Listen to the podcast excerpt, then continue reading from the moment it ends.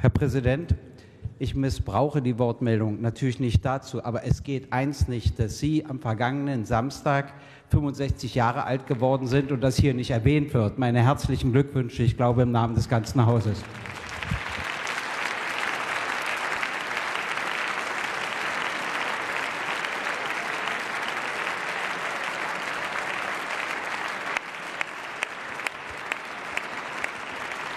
Herr Kollege Gysi, ich bedanke mich sehr. Es wäre natürlich schon gegangen. Und im Unterschied zu manchem anderen bestünde hierfür keine verfassungsrechtliche Notwendigkeit. Umso mehr beeindruckt mich Ihre Kurzintervention. Wenn wir das während der Legislaturperiode auf diesem Niveau durchhalten könnten, wäre das ja schon mal eine Perspektive.